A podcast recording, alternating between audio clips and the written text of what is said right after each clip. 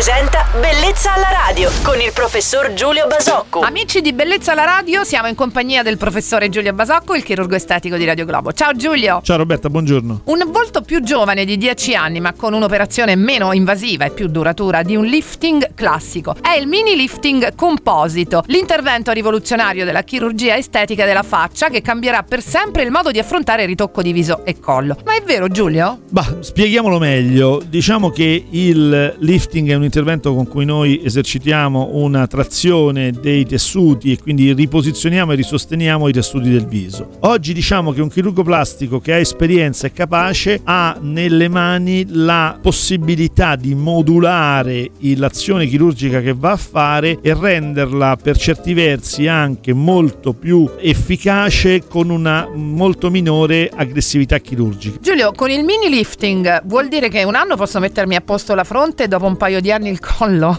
Allora, diciamo che in teoria sì, nella realtà ah. l'intervento alla fronte è un intervento che sta perdendo tantissimo eh, senso e valore da quando utilizziamo, si utilizza il Botox, quindi da, già da molti anni, perché era un intervento, quello che interessava appunto la, la distensione delle rughe della fronte, decisamente aggressivo, con un post operatorio molto lungo e con una serie di problematiche, a fronte di un risultato che oggi si può ottenere, se non uguale, ma insomma con molta molta molta più semplicità, con una piccola infiltrazione di tossina botulinica e senza chirurgia. Quindi diciamo che è un intervento che tende negli anni a perdere il suo significato, quello della fronte. Grazie per aver risposto alle mie curiosità di oggi, Giulio. Sempre onorati della tua presenza, diamo appuntamento a domani su Radio Globo al nostro chirurgo estetico Giulio Basocco. Buon giovedì, Giulio. Ciao, ciao Roberta, buona giornata e a domani. Bellezza alla radio.